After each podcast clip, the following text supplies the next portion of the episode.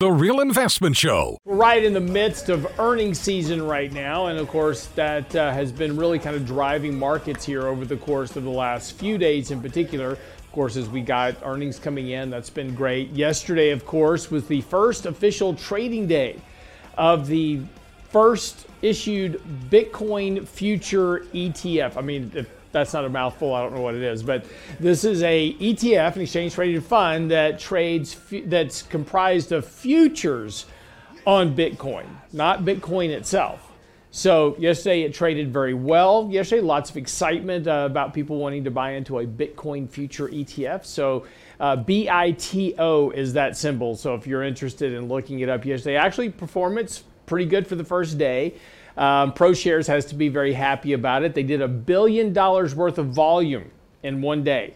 That means 500, $500 million worth of buys and $500 million worth of sales all in one day. Not bad. So you did a lot of volume yesterday in the ETF issuance. So again, did well. And uh, of course, that has also been helping lift Bitcoin prices. Bitcoin right here near a record, of course, at $63,000.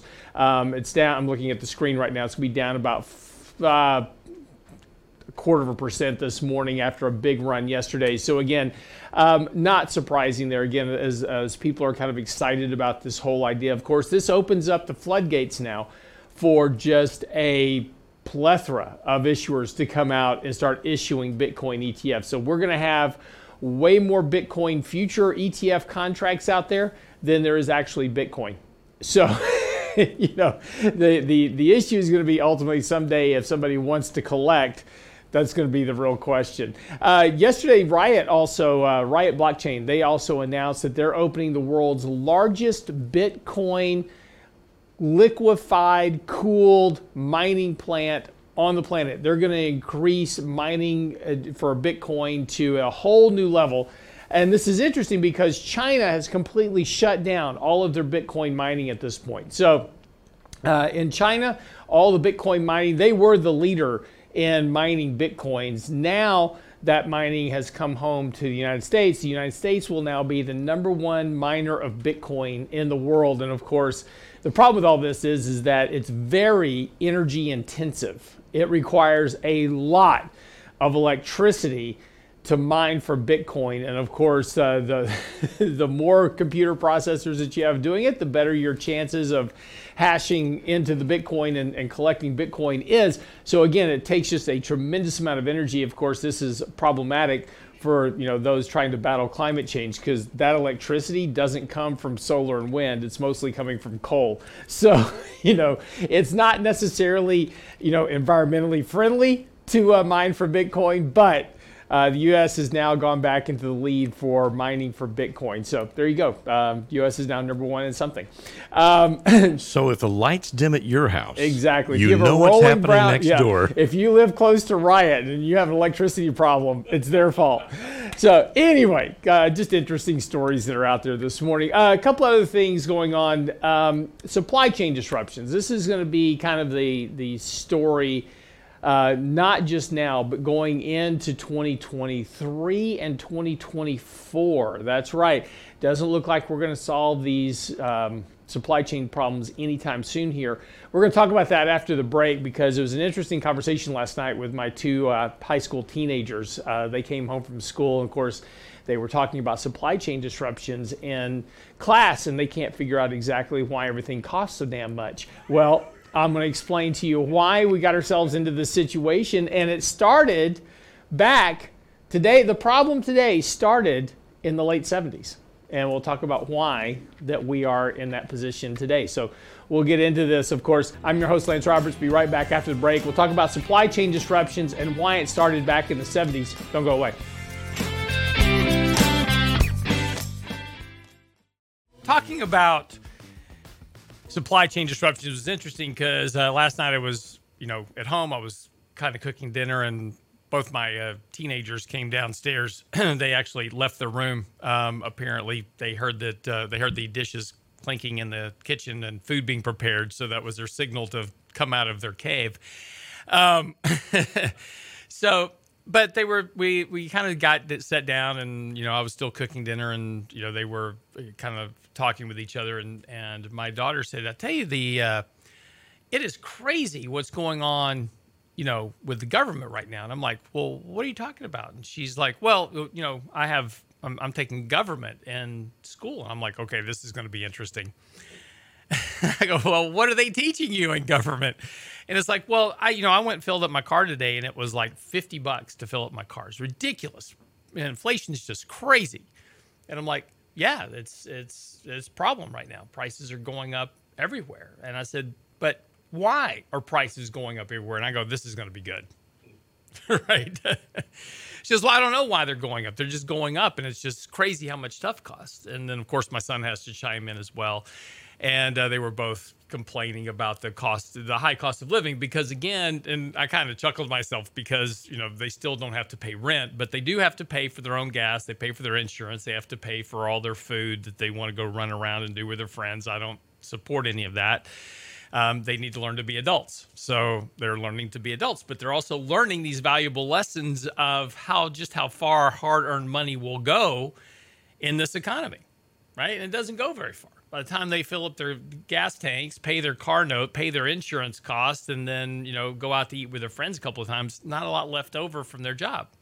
Now they make they make fairly decent money, right? So they both work for a restaurant, and and uh, you know they they make probably somewhere close to fifteen dollars an hour at the restaurant. So you know it's you know they're they're making okay money for their age, but again, it doesn't go very far. And so we got to talking. So I asked him again. I said, "So why is it that we have these, you know, these higher prices?" And my daughter finally pops up with the right answer, and she's like, "Well, it's because of all these supply chain disruptions that we've got going on." I go, "Exactly." I said, "Now, why is it though that inflation goes up?" And my son pops up with the right answer. He says, It's supply and demand. I go, You are absolutely right. I said, Y'all did pay attention in class. This is awesome. I said, So what's the problem? Why do we have too little supply and too much demand? And they did not know the answer. The answer, and most people don't know the answer, is not because of supply chain disruptions. That's the that's the resultant cause of something that we started back in the late 70s. And you had to actually be in class back in the late 70s and study this in economics back in the 70s and 80s because I don't think they actually teach this anymore. but back then, US companies decided that it would be a really good idea to emulate a Japanese form of inventory management called just in time delivery. And the difference was is that in the US at the time what we would do is we would manufacture a bunch of stuff and we put it up on a shelf and we maintain fairly high levels of inventory. And this allowed us to to meet demand when it came. So somebody wants to order a widget, I've got plenty of widgets on my shelf because I've been producing them like crazy and I can make delivery. And of course back then when I had to deliver something it took, you know, a couple of weeks. I had to put it on a truck or whatever, put it in the mail, whatever it was, and it took some time to get there. So having excess inventory was always important back then. But U.S. companies said, you know what? if we can reduce the amount of inventory that we maintain, it'll make us more profitable. And so we began this process of adopting this just in time delivery. And of course, as the speed of delivery has been improving over the last several decades, of course, you know, we started with FedEx. Excuse me you know, back in the 80s. And when FedEx came around, it was like, well, this is crazy. Who needs stuff overnight? That's ridiculous. of course, today people don't know what to do if they can't get stuff overnight. It's like, oh my gosh, I've got to wait two days to get it. That's ridiculous. I got to have it now, right? So we have this whole immediacy thing. So just in time delivery became much more effective because we could literally manufacture something on the spot. Order comes in, we can manufacture on the spot and ship it out to the customer and really maintain very little inventory. So my inventory cost really fell a lot. And this really helped boost profitability, of course, lower interest rates, lower rates of inflation, uh, consumers going into a massive amount of debt to buy more stuff that they don't really need. Um, all really helped boost corporate profitability over the course of the last three, four decades. And this all worked fine and dandy. Just in time delivery works great until you wind up with a problem. And that problem, of course, nobody ever anticipated or planned on shutting down an economy. I mean, that just that was never even in you know it, nowhere in the history book was there ever a precedent where somebody says, "Oh, pff, let's just shut down the economy and stop all activity for a cold." And that's what we did. And now all of a sudden, though, there's no inventory. And at the same time that there's no inventory on the shelves because we do just in time delivery, we give people $5 trillion to spend in the genius of government. And of course, nobody thought for a second said, okay, look, if I give people a whole bunch of money to spend, this is going to be great because they're going to go out and spend it. The problem is, there is literally no inventory for them to buy. And because we've shut everything down now, companies can't produce anything. Now the problem is, is that you have, and, and, and again, as my kids were talking about last night, you have a supply demand problem. And this is why you have inflation. When there's too much demand and too little supply, prices go up for whatever scarcity of item there is available to buy. So prices are going up food costs, energy costs, you name it. It's all going up. And because we have this a massive amount of artificial demand that was generated by all the liquidity that was pumped directly into the system, that's still working through the system. It has not completely finished yet. So we're keeping the demand rather elevated. If you take a look at retail sales, et cetera, it shows you that we're well above what the trend of the economy can actually support. And that's because of that excess liquidity that's in the system, and people are buying stuff with it. And they're doing exactly what they're supposed to. But that that demand is going to fade. And it will fade fairly sharply as we get into 2022. That will take some of the pressure off of companies who are now working as fast as they can to produce inventory.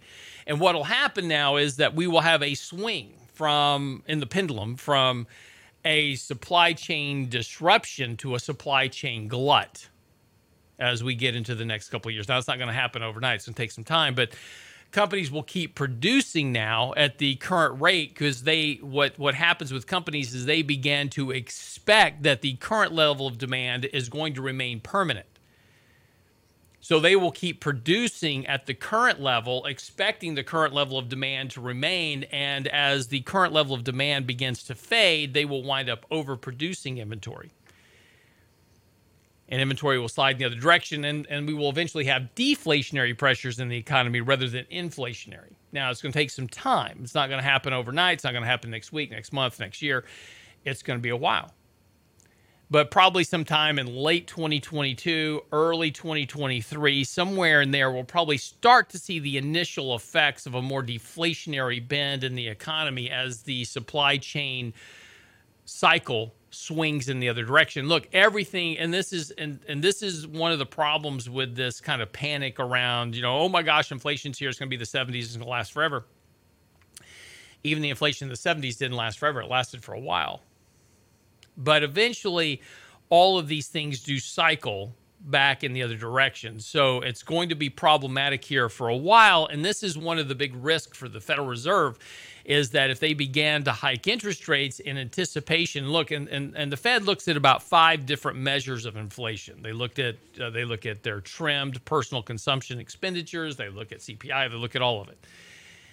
They have five different measures roughly they look at in terms of inflation. All those are telling them that there is sufficient inflation in the economy for them to start hiking rates.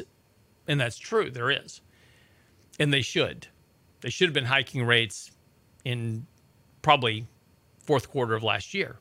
Once the economy started getting back on track, they should have started hiking rates, reducing their balance sheet, slowing the input into the economy to allow the economy just to stabilize. But they're always late. And now what they're going to start to do is hike interest rates right at the time that we will swing the other direction on the supply chain disruption plan. And it's going to be an issue. And the economy is going to slow a lot faster than what people expect. So the big risk for a, a recession is probably late 2022, early 2023, somewhere around there, as this all swings in the other direction. It's also going to be problematic for corporate earnings and for stock prices. But again, timing of this is very difficult because you don't know when this swing in the pendulum will occur, but it will occur. And it's a function that because of this just in time delivery that we started back transitioning to in the early 80s, has now found the fly in the ointment, so to speak, in terms of what happens when you can't produce supply and you've got excess demand from artificial influences. That's what we're finding out now. And it'll be interesting to see just how companies change for the future. Be right back after the break. There's a few interesting things that are going on right now. I think that are worth, you know, kind of looking at. And uh, I've got a chart this morning on the outlook on bonds. I, I put this out on Twitter this morning, and you know, there's they often say that people don't ring a bell in the markets, and one of the things that we've heard a lot about lately is, is oh my gosh, interest rates are about to go through the roof because of inflation. Well, not really the case. Yes, we have inflation, as we were talking about last segment. We do have inflation occurring because of supply chain disruptions, all this liquidity pumped into the market, et cetera. So it's all leading to short term inf- uh, inflationary pressures. Not surprisingly, that has led to a very negative sentiment on bonds nobody wants to own bonds because inflation is going up. So that must mean interest rates are going to go up. Yet interest rates really aren't rising that much. We're about 1.5%, 1.6% right now on the 10 year treasury. Now, the very short end of the curve, those bonds, the two year, the one year, the three month bills, those rates are going up because the Fed's getting ready to hike rates. And that's what that end of the bond market is telling you. But that's creating what we call a flat a flatter, I should say, yield curve. In other words, shorter end rates are coming up, but longer end rates really aren't moving much. But as I said, you know, one thing that you can count on more often than not is that when Wall Street gets all on kind of one side of the trade, whatever that trade is, they're generally wrong. There's an old saying by Bob Farrell, one of his famous rules is that when all experts agree, something else tends to happen. And that's very much the case, and particularly when it comes to yields. In fact, you know, when you take a look at the outlook for bonds right now, it is the most negative that we've had since the turn of the century. Previous periods of high negativity were July of 2007. Nobody wanted to own bonds because we had this booming economy and everything was fantastic and inflation was coming up and the Fed was going to have to start hiking rates potentially, but it was no big deal, no big concern. And of course, if you were buying bonds in July of 2007 and selling your equities, um, you would have survived the 2018 the 2008 meltdown very well. In February of 2011, outlook on bonds was very negative. And of course, if you would have held on to your bonds at that point or bought bonds, you actually did very well going into 2012 as we got into the debt ceiling debate. Market declined 20%, bond yields fell to uh, record lows at the time. Again in 2013, same thing. Got into the euro crisis. Bonds did very well. February of 2018, as Donald Trump was talking about the trade war. And of course, going into the end of 2018, the market declines by 20%, yields fall to a record low. And then October 2021, we're now at negative record sentiment on bonds. My point is, is that every time throughout the last 20 years that the market has gotten very negative on bonds, it's been a great buying opportunity to add fixed income to your portfolio. Now, we're talking about specifically the longer end of the curve, the 10 year, 20 year, 30 year treasury at this point. Not corporates, not about treasuries. But to hedge your portfolio, what this is telling you is there is risk in the markets right now, and the markets aren't picking it up at this point because despite the fact that there's inflationary pressures right now, that is not only just a issue economically speaking in other words it slows economic growth and again we're looking at economic growth contracting very rapidly here but equities are extremely overvalued Earnings are at risk if we do have slower economic growth because there's a high correlation between economic growth and earnings. And yes, while earnings appear to be doing fairly well right now, this is still kind of the wrapping up of the post pandemic shutdown $5 trillion of injection liquidity into the market earnings boost that we got. That's all going to fade heading into next quarter. Year over year comparisons are now very tough going forward. So earnings growth is going to be much more challenging over the next uh, next few quarters, and with valuations very high, this becomes much more problematic. So what bonds are telling you at this point is that there is a there's something not quite right in the markets. Because it, look if and, and here's the thing and we've talked about this before. People go well bonds are overvalued. Bonds cannot be overvalued. Bonds cannot be overvalued. And here's why. If I go to buy a bond today,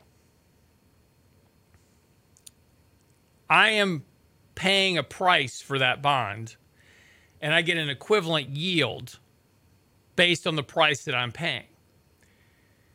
That yield is what I'm going to receive between today and the maturity of that bond. So, as an investor, I have to account for inflation risk, credit risk, default risk, all these various risks of making that investment into a bond. And my yield has to justify all those risks that I'm taking. It's particularly the case if I'm issuing debt or if I'm a, a lender and I'm going to loan somebody some money. So it's a, you know, Brent has a company, he wants to borrow money from me. He comes to me, and says, Lance, I want to borrow some money. I go, great. I'm going to charge you 3% on this loan or whatever the number is. Well, that rate has to compensate me for the duration of the loan one year, three year, five years, 10 years, whatever it is, inflation cost, expenses, all that. I've got to uh, compensate for all those things inside inside that interest rate that I'm charging for that loan. Otherwise, I lose money. So bonds technically can't be overvalued because they have to reflect all these various risks of me loaning money somebody, loaning money to somebody at today's rate for whatever the duration of the bond is. Just the way the math works. Now, the big issue here, though, is what the market's telling you is like, oh my gosh, we have all this inflation. Investors are going, well, you know, I don't want to own treasury bonds because interest rates are going to go up because of inflation. Well, what interest rates are telling you is, is that the inflationary pressures that we have right now are transitory and they will fade at some point in the future and economic growth is going to slow to somewhere between one and one and a half percent. So the extreme negativity on bonds right now tells you that there's a very high probability that this is probably one of those points in history where you buy bonds and you actually make more money in those than you actually do in the stock market over the next 24 months. Be right back after the break.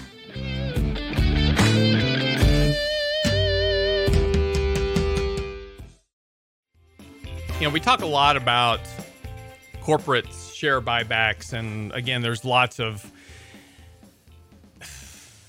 stuff in the media about how share buy corporate share buybacks or a return of capital to shareholders. No, it's not.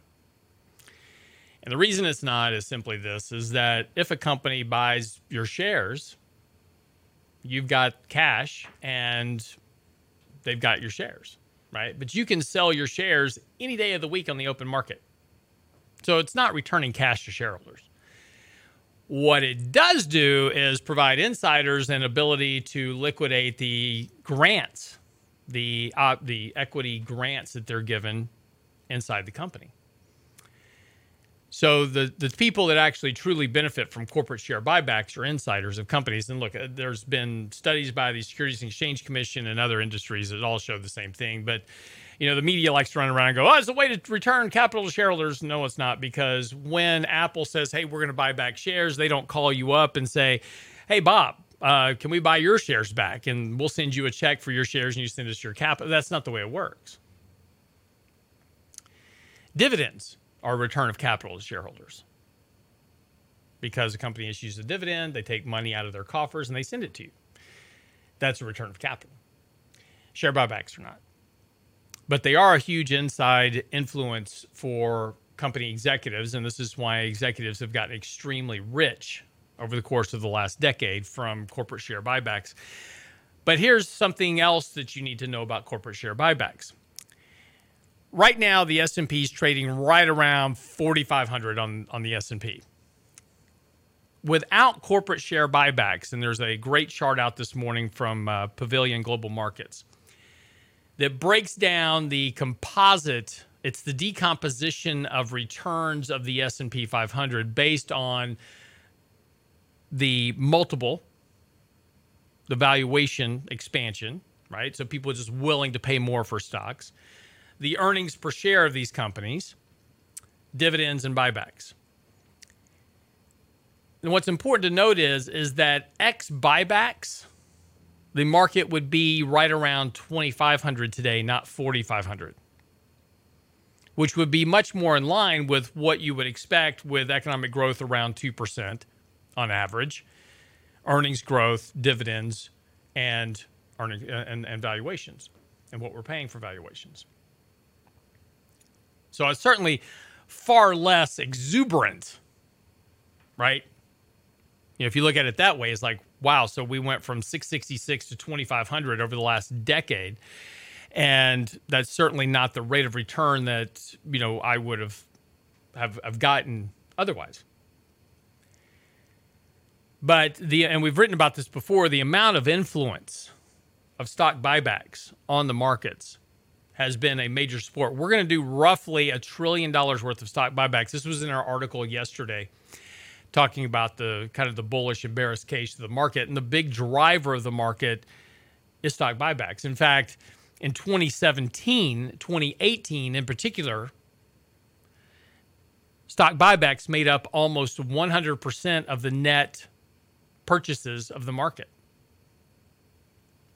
So just a massive amount of corporate liquidity being used to buy back shares. And of course, what's the benefit of buying back shares? Well, if I don't have really strong revenue growth, which we don't, and if I really don't have very strong true earnings growth, which we don't, how do I make that appear to be a lot stronger than it actually is? Well, I buy back my shares because what we do is we adjust the de- denominator so that our numerator, which is our earnings, divided by our earnings per by the number of shares we have outstanding. That's how we get to earnings per share.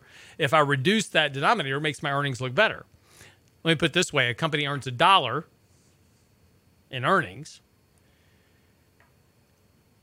and they have two shares outstanding. Let's keep math really simple because it's early in the morning. So my earnings per share is 50 cents per share, right? The company and and the uh, Wall Street says, well, I think that your company can earn 75 cents a share this quarter. And I'm looking at my books going, hmm, I'm going to earn 50 cents a share with my two shares outstanding. So what I'll do is I'll buy back one share of my stock. Now I've got one share outstanding. So now my earnings per share, $1 of earnings for one share, is a dollar. And I beat earnings. Did I create any more earnings? No. Did I grow did I grow my business? No. Did I become more profitable on paper? And so that's why companies have been doing this. And in, in an environment where the economy is growing at roughly 2% or less, there's really no incentive for companies to invest capital into creating more jobs or uh, building out more product plant taking on more long-term liabilities doing capital expenditures these type of things. And this is why all that stuff has remained very weak and has been growing at about the rate of economic growth over the course of the last decade. And we keep scratching our heads going i can't really figure out why we're not spending more on capex. You know the economy's doing great. You know the markets are doing awesome. Why aren't companies spending more money? Because again there's no value in doing it the easiest way to create earnings growth that can beat expectations is simply to buy back my shares. It's the least best use of capital, but it's become a major source of earnings growth for companies over the last five years in particular. Buybacks weren't such a big issue. They were there you know, in 2013, 2014, 2015, but they were a very small portion of the overall markets. Today, it's just gotten out of hand. Now, mind you, that stock buybacks were illegal until the 1990s. The Securities and Exchange Commission had outlawed stock buybacks as a form of stock manipulation after the Depression and you know markets traded pretty much on value give or take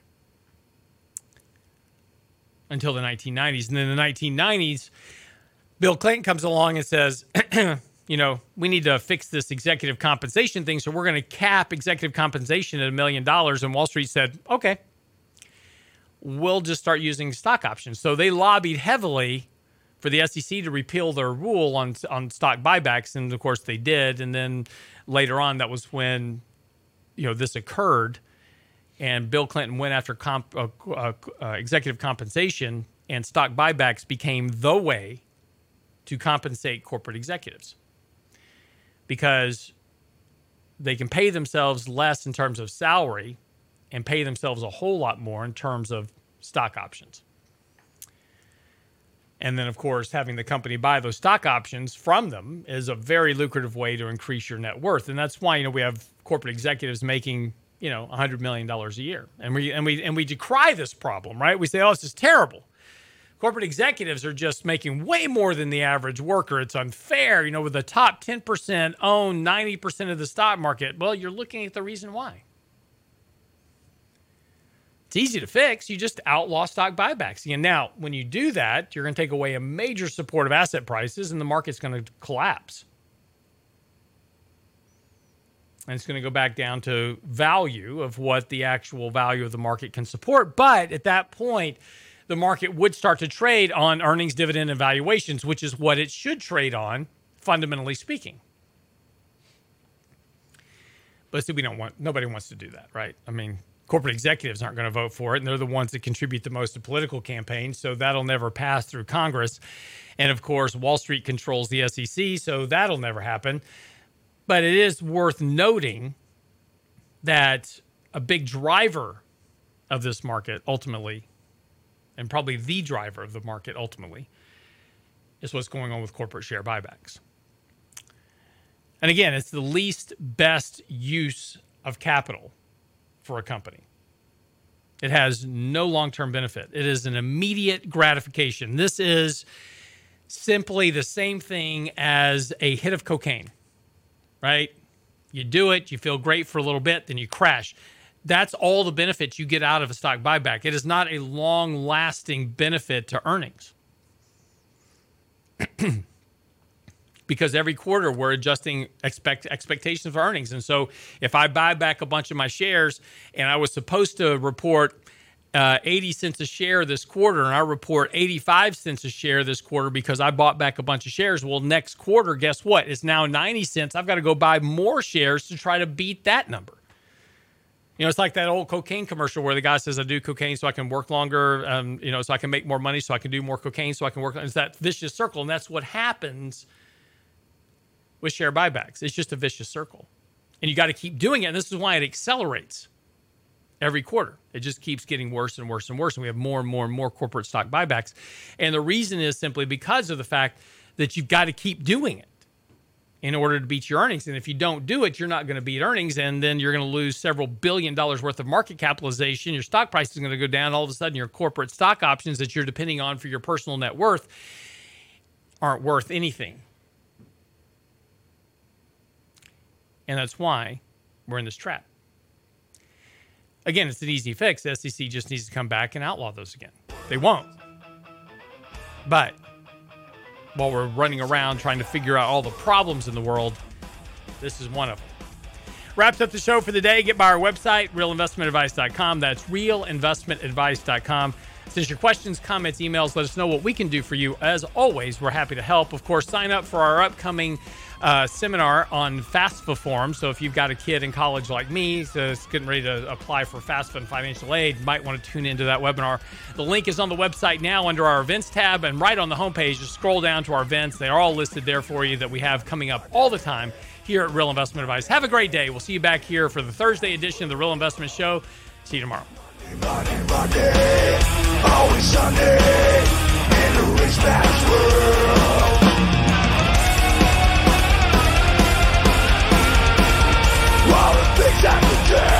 Get daily investment news you can use, delivered at the speed of the internet. Sign up for the Real Investment Report now at realinvestmentadvice.com.